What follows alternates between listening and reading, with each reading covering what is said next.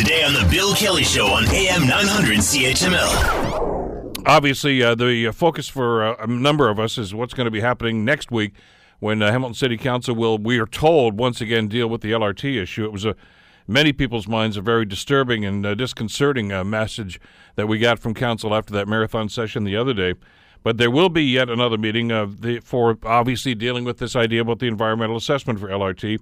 Some pro LRT councilors that have been waving the flag for this over the last number of years uh, seem to be giving up. Uh, they seem to be waving the white flag right now, saying it's over. Uh, I'm not so sure. As I mentioned in my commentary earlier this morning, I don't think it's quite time to write an obituary for LRT yet. But what is going to happen? What has happened? Lloyd Ferguson is one of those people that's been a champion for this project all along. He's the uh, councilor for Ward 12 in Ancaster. Joins us on the Bill Kelly Show to talk about that. Lloyd, thank you for the time. It's good to have you with us today. Thanks for having me on, Bill. All right, let's let's get into some of those other calls that you have on your cell phone right now, Lloyd, and, and the number of people that have responded since this meeting. What are you hearing? Oh, just a tremendous lobby, and you hear them both ways. And uh, you know, I, I, I have some Ancaster people that are telling me they don't support it and they don't like what I am but the vast majority of them I'm getting from Ancaster people do support it. Does that and surprise you? No, no, because uh, you know I've been working very hard to try to get the message out of what the benefit is to the people of Ancaster for this, and and and it's beautiful with the 2017 budget because I can display it right to them. When you first talk to them, I mean, I'm sure my colleagues are running the same thing. If I walk through Fortino's, I normally get stopped four or five times, which is great. You get to chat with people and they can ask you their questions. If you walk into Tim Hortons, the same way. But if I just point blank ask them, do you support the LRT? Nine times out of ten, it's going to be no.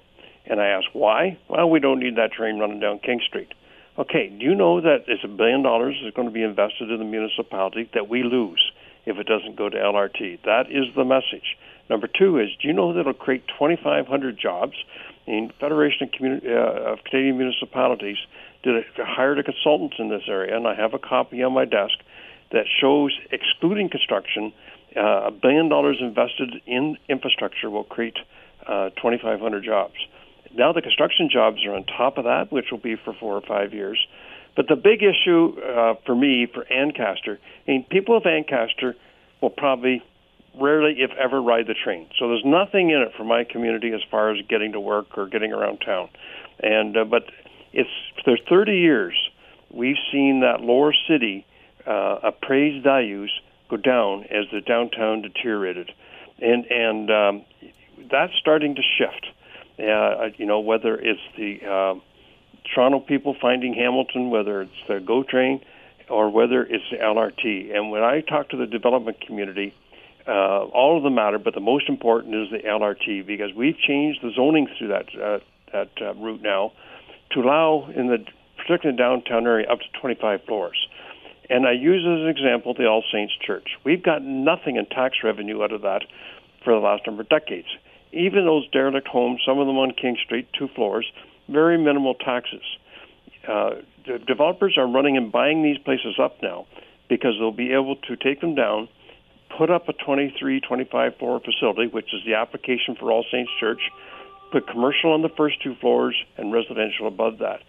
So do the arithmetic. Take 25 floors times a, yield of six uh, condos per floor times $5,000 a year in taxes. That's all new tax. And we saw it happen in 2017. The average tax increase citywide was 2.1%, and that was well reported through uh, people like CHML and all other news media. Yep. The increase in Ward 1, 2, and 3, particularly 1, where this is starting to occur just through property acquisition values – was 4.5%. The increase in taxes in Ancaster is 1.5. So finally, after 30 years of it going into the suburbs and particularly into Ancaster because people aspired to move to Ancaster, paid too much for the homes, assessed values went up radically, and, and our taxes went up accordingly.